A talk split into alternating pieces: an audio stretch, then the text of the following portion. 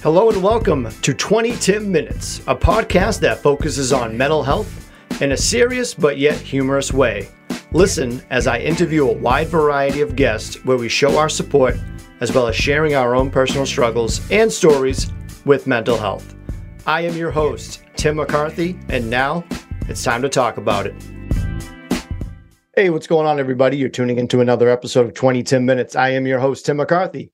Today, we have on an Amazon best-selling author, an award-winning musician, and a mental health and disability advocate, Heather Hutchison. How are you? I'm good. How are you? I'm doing great today. Thank you for asking. Awesome. Let's ask this. I do this with all my guests right away. What does mental health mean to you?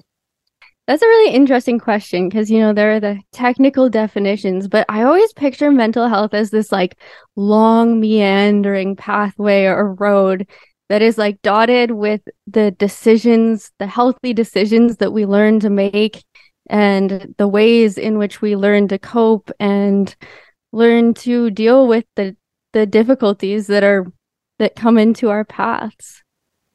That's a great answer. I like that a lot. Um, so you happen to be blind. Have, have how long have you been blind? I've been blind since birth. Okay. How does being blind affect your mental health? I think it's so multifaceted. I get that question a lot, and people are like, "Oh, are you depressed because you're blind?" I mean, I think that you you can relate it back to that, but there's so many things. You know, there's genetics, there's environment. Um, I think disability certainly does play a part in it. Um, almost like people with disabilities are almost five times more likely to report having a mental health um challenges. So yeah, I think it's definitely can play into it, but more, you know, because of not so much. I think people always think, oh, you must be so depressed because like you can't see the sunset in your loved ones' faces.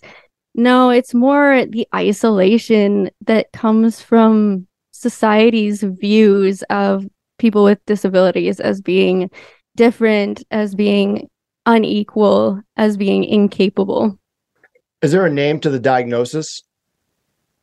Of mental being blind. health. No, being blind. Oh, oh um, like my diagnosis specifically is called Yeah. Leber congenital amaurosis. Okay. Say that I was like. I was like learning something new. I, I wanted to know the official like terminology of it all. but- What are some annoying questions you get about being blind? Because I feel like a lot of people do have questions, and I feel like a lot of them uh, are probably not that great. No, it's true. I think the person who coined the, the phrase there are no stupid questions forgot about Google. Like, you know, there are really some things that you should Google and not ask a random stranger in public. Yep. Um, some annoying questions I get online all the time. Well, if you're blind, how are you reading the comments? You can't really be blind. Um, what do your dreams look like? You know, these questions aren't necessarily annoying in themselves as they're annoying in the frequency in which they get asked. And then there's some like really awkward ones like how do you know when you're done wiping? Um yeah, that one comes up a lot and that's weird because I don't know why people think about that. Yeah, it's kind of strange that that's the first thing they would think about, to, especially to ask you in such a private thing that you do. Yeah, it's bizarre, but it's like when you have a disability, people ask all kinds of private things, and it's like there there's no boundaries. They feel like they can ask whatever, and we should be happy to answer it at any time. That's very true. If you think about it, we're all created equal, and you wouldn't ask that to somebody that isn't blind. So, what what makes it okay in their mind that you can ask that? Yeah, exactly. That's what I always tell the people. Uh, people ask me, "Well, how do I if I'm curious, how do I go up to somebody in public and ask them about their blindness?" And I'm like, well, short answer, you don't, because if it's not something that you would ask somebody else, you know, a sighted person, you shouldn't be asking a blind person that either. You can find out inf- like we have more information available to us now than ever with the internet and you know, um TikTok and Instagram and people with disabilities posting on there, you can find answers to your questions. Google, you don't need to be going up and asking weird questions to strangers in public. I think your Instagram reels and TikTok explain that very well. Um, I commend you on doing those videos because they, they are funny in a way sometimes. I don't know if you're trying to be humorous in a way, but you do have a good sense about yourself when you do talk about those topics, about what you go through. Yeah, for sure. I think it's more relatable to people if you can approach it with humor. Um, then they don't feel quite like they're being lectured as much. And also for me, like sometimes you got to laugh or you're going to cry. So yeah, I was actually going to ask that. Do you consider humor to be useful during periods of struggle? Definitely. Yeah. You know, I think you can get to a point where you're so far down that you can't find the humor in anything. And I think with practice, you learn to spot those dips coming so that you can take appropriate action to avoid getting into a place where you can't dig yourself out. And I think a big part of, you know, when you first start to notice going down is trying to deal with it with humor. Yeah, I feel like humor is like one of the best medicines that you can have. I use a lot of humor and and self-deprecating for myself. That's how I use it. Um, mm-hmm. But but I do think humor is a uh, plays a big part in trying to be more positive in a in a way when you're in a dark place. Yeah, I totally agree. And people are like, "Oh, you shouldn't use humor when you're talking about mental health." But I think sometimes humor can make the harder topics just that little bit more accessible. Yeah, I've gotten comments like that too that they think I'm using mental health in a wrong way just because I, I joke about it. I don't make fun of mental health, but it you gotta let people in by joking, I feel like, like let them in on the quote unquote joke. Um, yeah. so we can treat it like so easy to talk about because like like you said a minute ago, it's like you're not like uh scolding people or talking down to them. I feel like a lot of professionals talk about mental health where you can go talk to them and learn about it. But then there's real life people like me and you that are going through separate things, but we can go and open up about it to let people in.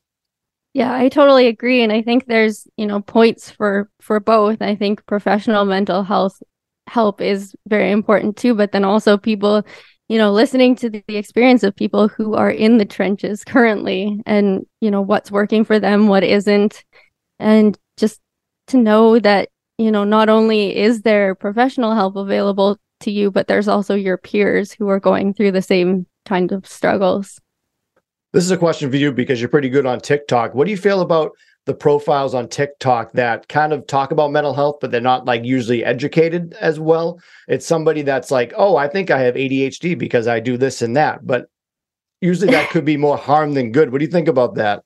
Yeah i totally agree and i feel like right now you know, this is a little controversial, but I feel like we're in such a lonely place in a world right now that everybody wants to have a diagnosis. So we're kind of giving ourselves diagnosis so that diagnoses so that we feel more you know part of this group because we're feeling so alone and i think yeah that definitely can be harmful you have to really pay attention to what media you're consuming on the internet because somebody who just you know, feels like they have this certain thing and is going to tell you that this is unequivocally, you know, how you fix this or get better or whatever. Um, I don't know if you saw, I did a reel recently talking about how I'm a mental health advocate and I still struggle. And I when I was at the worst of my mental illness, I would get so frustrated because there would be influencers talking about mental health and they'd be like, oh, you know, I was in a really dark place once, but I'm all better now, living like hashtag living my best life. And it's just not really that helpful to people, I don't think. Um,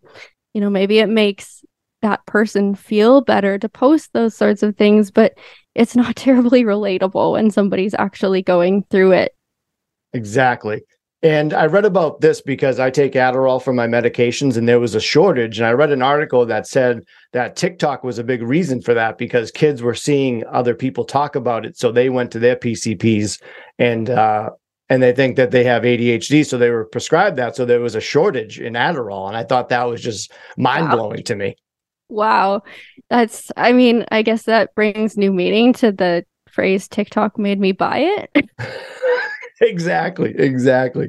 Wow.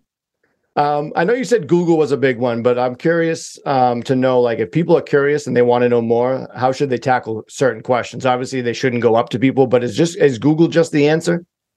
I think with TikTok and Instagram, there are so many people now that you can follow. You know, there's hashtags. We have blind talk on on TikTok or disability TikTok, there's so many places online where you can actually hear from people who are living it day to day.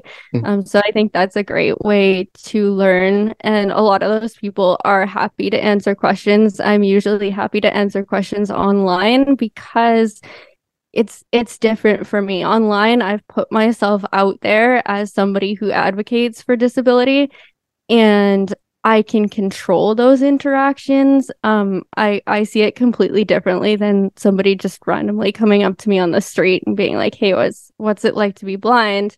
Um you know because then i can choose the time when i'm in the right headspace to answer the questions.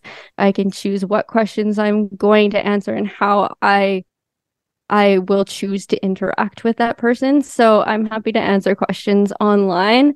And then I think just get to know people as people, you know, don't go up to somebody on the street and be like, "Oh, what's it like to be blind when you haven't even or were you born blind?" I get that a lot and it's like, "You don't even you didn't even ask me my name and you want Uh, my my medical history like what is going on here um so get to know people as people go up to that person and comp- say you like their shirt or something you know start up a conversation start up a friendship and i think as those as that friendship blossoms if it does you're going to see that your questions will just sort of get answered because you're going to observe that people are just people and we're so much more alike than we are unalike have people really just come up to you and asked you that straight up? Like, really? Oh, yeah.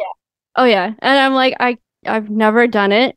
I've managed to keep my inside voice inside for the most part, but I've always wanted to be like, uh, were you born stupid? Like who does that? Right.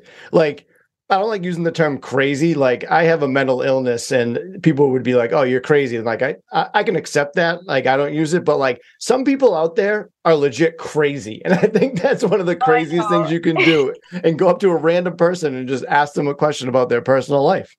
Yeah, it's just it's so entitled. It blows my mind. Do you ever get patronized? all the time. Yeah, I was just thinking about this the other day. A friend and I were talking about it. Um, she's my best friend, and we go to this store sometimes in her neighborhood, and there's this certain cashier that we always seem to get, and she talks normally to everybody else, and then I'll get up there and I'll tap my credit card, and she'll be like, "Oh, good job, sweetie!" Oh Like, no! Like I'm two years old and I just used the potty for the first time. Like that's literally how it feels. And um, yeah, I was that's an example that I was just thinking about recently, but it happens all the time. People adopt this like really weird, sweet voice, like you're talking to a child or an animal or something like that. And it's like I do understand you when you speak normally. Yeah. And it's like that's like two sides of the coin because people just go up to you and ask you questions, but there's people that patronize you, and it's, it's like they have to find the middle ground, and it's not that hard to do that. Yeah, it's like the pendulum is either on one side or another, and we we can't just seem to find the middle. Do you ever get frustrated uh, being blind?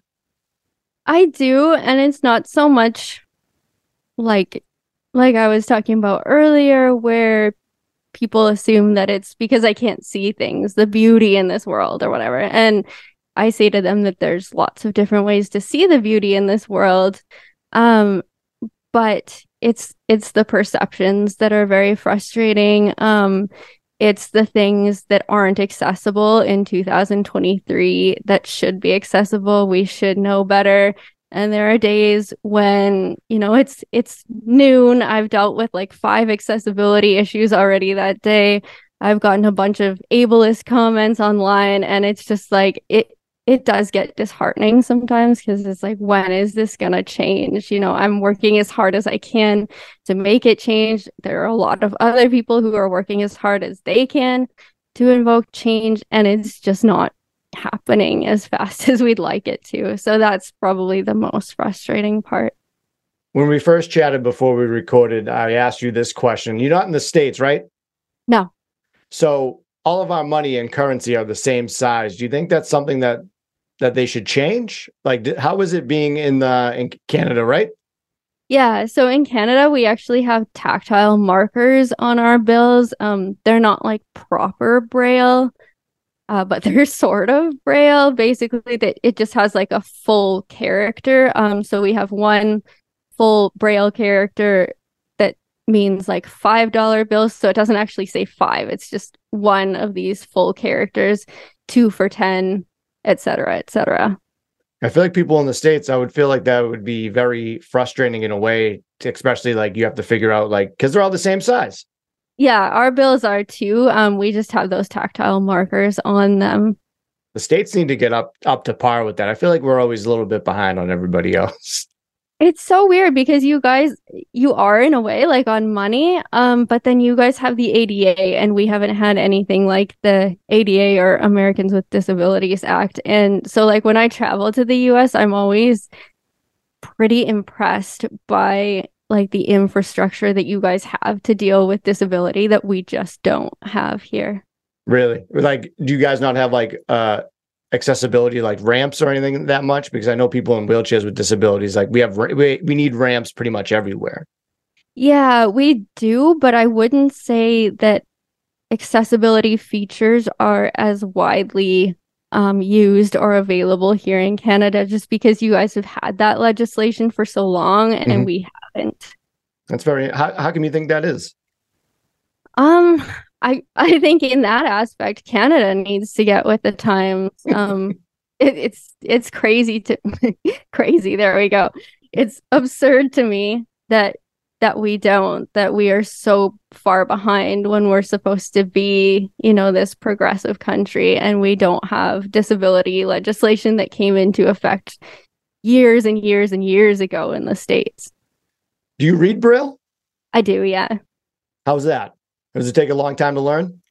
Not, I think it's harder when you're older for sure. Um, a lot of people find it, you know, like sighted people who learn to read Braille, most of them can't do it with their fingers. It's just too hard. So they'll actually learn Braille like by looking at it. Um, there's only about 10% of blind and visually impaired people who do read Braille, and that number is going down, uh, which is very scary. Um, so it it's challenging to learn especially due to the fact that there just aren't that many people out there who can teach it. Right. How was it growing up being blind, being a child? Do you have any uh, experiences that were pretty tough for you? Yeah, it was, I think, up till a certain, certain age, you're kind of living in this bubble. And so for me, I was about five when the bubble burst. Um, up until that point, I was really just hanging out with my brother and my cousins and, you know, my family. And I was just me. And it was never like a secret that was kept from me. I did kind of wonder sometimes why people seem to know things that I didn't, and it was because they could see them and I couldn't. Right. Um, but but I was just me, right? And then I started having more exposure to the big wide world, and that's when I started realizing I was different, and different was not necessarily a good thing. I can remember um, being on vacation with my family. I would have been five, and I was playing with this kid on the playground who was a couple years older than me, and we made quick friends and had a lovely afternoon playing together on the playground. And at one point, he asked me why I never looked at anything, and just super matter of fact, I'm like, "Oh, because I'm blind." Um, you know, just as you'd tell somebody, "Oh, I have brown hair and blue eyes," no big deal. And uh, obviously, he thought it was a big deal because he I was standing at the top of the slide and he pushed me off the platform um, that was at the top of the slide. So I went flying backwards and he flew down the slide, yelled some insult about me being blind, jumped on his bike and pedaled away and I he didn't come back. And so I remember lying there and that was like really the first moment where I realized, hey, I'm different and different mm. bad. That's a heartbreaking story yeah, it was it was tough for sure. And I think of that kid too. And, you know, he learned that from somewhere. So I hope that he got the help he needed because obviously he needed it. Kids can be like the worst sometimes because they have no filter whatsoever. And I feel like that's the case. Hopefully that person grew up and learned some lessons after that. I hope so. Yeah, that's true. Kids don't have a filter, but I think you know when they're really little it's it's kind of like this innocent um like this innocence about them where they're just like open to learning about the world and asking questions and i think that's that's a positive thing Mhm. i think for that kid he was obviously taught somewhere along the way that like differences are bad and to be feared and things like that so i think i think he probably had some of his own struggles Definitely. On this show, we're pretty familiar with what a mental health advocate is because I am one. Can you tell us what goes into being a disability advocate? I think it's it's pretty well quite similar because I try to do both and I try to do both in very similar ways. Um, so a lot of it is just education, education of the general public as well as education of you know people who can make the important decisions um, for changes that we need to see. So you know sharing stories with government, with law enforcement agencies, with you know anybody who has the power to change things. Um, because you know even if they're doing these kinds of things day in day out, I think actually hearing from somebody who's living it is Mhm. invaluable to actually getting things done and changed. Is there anything sp- specific people can do to help or be more aware of people with disabilities? I think so often people will see us on the street and they'll feel pity. And that's really unfortunate because that doesn't help them and that doesn't help us. Um, what we really need is allies. So we need people to help us spread the message, you know, when they get educated about something, um, spread that to other people if it comes up in conversation. Um, if you have the chance to hire somebody with a disability, do it. Um, you know, they're often really good workers because we live in a world that requires us to be very creative in the ways we think and in the ways that we solve problems. So that can be a huge asset. And, you know, when you see ableism, when you see people being bullied because of a disability, because of, you know, a mental health struggle, say something. Don't just let it pass by because those attitudes are being, you know, further carried forward and those don't go away on their own. So we need allies to help us in that kind of fight. I think a lot of people just learn on their own. When I was a kid, I remember uh, someone who was blind was having a tough time getting around, and I saw like a stranger help that person, and I was like, "Oh, okay, like pay it forward a little bit. Like that's what I should do." So when it came to time where like I interacted with someone who happened to be blind, they didn't want help from me whatsoever, and I was like, "Oh, okay." So I knew like the both sides of the coin on that. It's like I can't patronize people being like, "Oh, he's blind. Let me help him cross the street." Like he was fine by himself and i kind of like interrupted him and i think you you learn that so you find the middle ground so i, I had the experience for both and i'm i'm i'm actually glad that kind of happened to me so i knew how to how to use that going forward Yeah, for sure. The, the the good thing there is that you're perceptive. Um, a lot of people aren't. So that's, you know, they they take that as I hear that all the time. Like, oh, I tried to help this blind person. I just came up and grabbed them and they weren't very happy about it. And I'm like, yeah, would you be? yeah right um let's switch over to this uh you're an award-winning singer what got you into singing I think it was actually my battles with mental health that made singing so important for me. I mean, I always loved it since I was very young. I remember being like six years old, and I always carried this Fisher Price tape recorder with one of those mics around with me. And I was always like making up songs and stories. And uh, my brother offered to lend me a $100 to record an album, which um, I later found out was not nearly enough to record an album. um, but then as I started to struggle more with my mental health in um, my early teen years, I really turned to songwriting um, to try and help me figure out what was going on in my Right. head. And I would sit down at the piano and write about how I was feeling, and and it helped things to make sense. And um, then I met my first producer when I was 15 at a talent competition, and we ended up um, doing recording two albums together. And so my first album came out when I was 16, and I remember like performing in these shows after it came out and people would come up to me and be like, "Oh, this song really helped me through this really difficult situation that I was going through." And I think that I really thrived on the human connection that music brings that you know this realization that we're not alone in these battles that we're fighting and I think that's the the human connection of music is really what's carried me through. And I read this too. You can sing in Spanish? Yes. when did you learn that? Um it was honestly always something like I grew up um fairly surrounded as much as I could with the the Latin American community in Canada. Um, I find honestly this is a huge generalization, but people in Canada have one of two responses to my blindness. They either like pretend that it doesn't exist to where there's like this big elephant in the room, or they try and pretend that they're totally cool with it by cracking jokes all the mm. time. And I like a good blind joke as much as the next person, but they're not funny anymore when you've heard them all a thousand times. Um, yeah.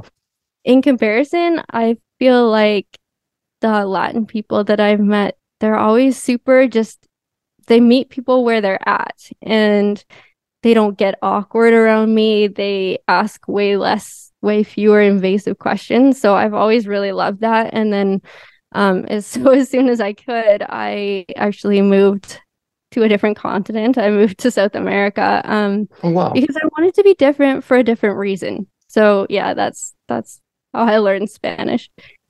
So a lot of your songs are around mental health. Uh, talk about your songs a little bit. Is there any like specific songs that are like pertain to mental health? Like what exactly are you singing about? Yeah, so um my book's actually called Holding On by Letting Go and a couple of months after my book came out, I released an album called If I Could. And a lot of people were joking that it should have been called Holding On by Letting Go, the musical, um, because it really took the experiences that I lived in my memoir and turned them into songs. So, you know, there's songs that talk about the loneliness and the isolation. Um, of being hospitalized for psychiatric care, you know, maybe not in as many words, maybe they're a little bit more you know, I try to be universal, but I think those feelings can be so universal. Um, I think probably the song that I've written that to me is most about mental health is actually called If I Could. And, you know, you asked me at the beginning what mental health means to me. And there's a line in this song that I think basically sums it up to me. It says, It's not a finish line, it's a choice you make each day. I love it. I absolutely love it. So where can people actually buy that book on Amazon, your website? Where can they go? Yeah, basically anywhere you get books. Um, if you go to my website, there's a big list of places you can get it. But Amazon, um, Audible, there's an audiobook as well, Barnes and Noble, Apple Books, etc., etc. Fantastic. All right. Can I ask some curious questions? Yeah, go for it. So when it comes to writing a book or writing lyrics, uh, do you type them down and it reads back to you? you? Do you write in braille? Is that a thing? Yeah, it is a thing. I usually type. Um, it's just easier for me at this point. I wrote exclusively in braille up until grade nine, and then they basically took that away and they're like, "No, here's your laptop. You're typing mm. from now on." So I can write in both, but I typically nowadays um, just write using a QWERTY keyboard. And then I listen back uh, when I was writing my book, but I also proofread it in Braille. So I have what's called a refreshable Braille display, which connects to my computer via Bluetooth and then has um, mine has 40 cells or braille characters and then the the dots just like move up and down as you in- advance and it reads everything so you can read everything it shows everything on the screen in braille what's something that someone wouldn't know that that being blind? What is something that like you go through that someone might not know being blind? Um we're really good like backseat drivers or navigators. Like if you're lost ask a blind person for help because we have really specific directions. You know we're not going to tell you oh i think it's like a couple blocks down that way. We're going to be like no, you walk two blocks, you cross the metal bridge, you'll come to the Starbucks, and it's on the left. And yes, we can smell the Starbucks, and it smells different than other coffee shops. That's wicked funny. And I feel like Starbucks does that on purpose. I think they do. Yeah. Like I can't put my finger on because people are like, well, how does it smell different? I'm like, I don't know. It just smells like Starbucks. See, that was a great answer to my question. That was a good question. yeah, that was that was a tough. I was like, oh, I don't know, because usually it's like the typical, like, oh, well, don't do this, or like this is how you can offer help to a blind person, or this is how you can guide a blind person, things like that. But I felt like your question like went a little deeper, so I was like, oh man. That's always that's always a win for me. I like asking questions that are a little bit tougher. They're actually pretty good. So I'm glad that you got to answer that for me. But then I always feel like there's like this awkward silence of like, you know, the Jeopardy music. That's what the great thing about editing is. I know, right? Yeah. But So some people don't. So Yeah, no, I, I feel you. The the dead space, you got to go. You know how it is. yes, yes, thankfully. So you're big on Instagram and TikTok. Where can people find you on both of those? So I'm on both of those. I'm at Heather Hutchison Music. Perfect. Now here's another curious question: How is it running a social media? Do you have help? Do you do it by yourself? What are some things that go into that? Okay, that's an easier question. I was like nervous there for a second. um, I don't have a social media manager, so I actually I you know, people are always like, "Oh, are you actually reading the comments?" Yes, it's actually me reading the comments. Yes, I can read the comments and respond to them. Um, I have accessibility features on my phone that lets me do that. And then my partner's actually big into video editing. So he actually edits the videos and helps with like the lighting and things like that. Cause I can put a camera in front of me, but I'm not going to notice like the little nuances of lighting and things like that. So that's really helpful. So we run it together. Teamwork makes the dream work. Am I right? Exactly. What does self care look like for Heather Hutchison? self care to me sometimes I think so often on social media we talk about self care being like, oh, I'm gonna go run myself a bubble bath or something like that. Um, for me, at my worst, like I wasn't taking care of myself at all. I wasn't showering. I wasn't eating at all. Like I stopped having the ability to eat solid food. So um self care for me at that point was not having a bubble bath. It was not going for a walk um, because I could barely get down the stairs in my own house. So for me, self care sometimes just looks like getting out of bed, taking a shower, um, doing the dishes. And I know that sounds like really weird. It doesn't sound like it's self care. But to me, self care is about purpose. And if those things give me purpose, if those things are a win, then I gotta say that's that's what self care means to me. Sometimes it's a bubble bath, but sometimes it's literally just getting out of bed. I like that answer. That's that goes with your mental health question as well. What does mental health mean to you? I always like asking people that because everyone's different, but it's all good to hear. You know what I'm saying? Yeah, for sure. And it's like, okay, what does mental health mean to me? Like I could give you, you know, a technical definition, Yep. but I think everybody's gonna picture it a little bit differently in their own minds. So I think that's a really interesting question.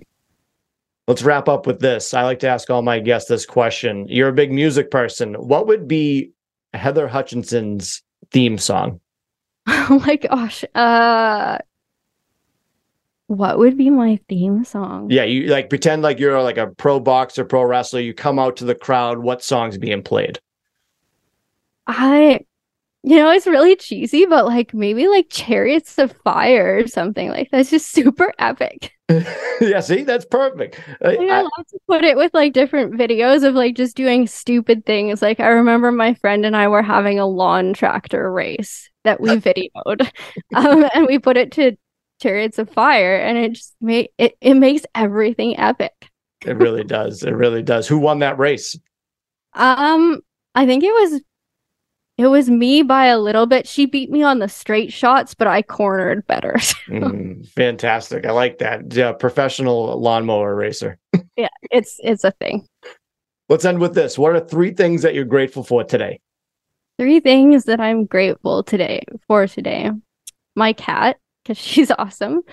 Um, getting to do what I do, getting to even, you know, have these conversations with people um that give me purpose. And I am also grateful for hmm, for chai lattes. because I'm thinking about going and having one right now.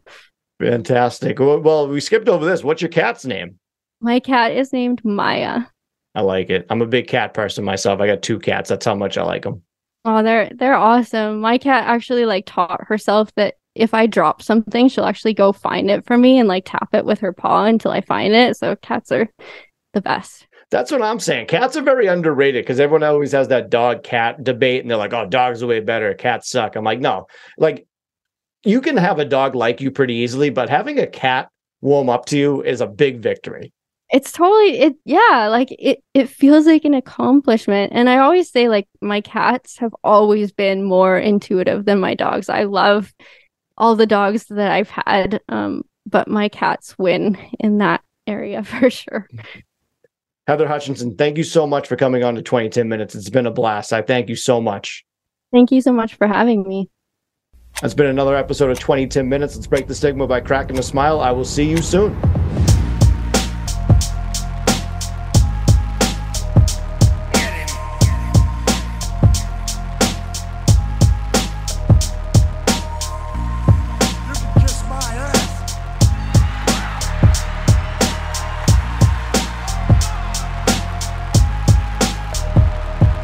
Podcast is not intended to be a substitute for professional medical advice, diagnosis, or treatment. Always seek the advice of your physician or other qualified health provider with any questions you may have regarding a medical condition. If you are feeling suicidal, please dial 911.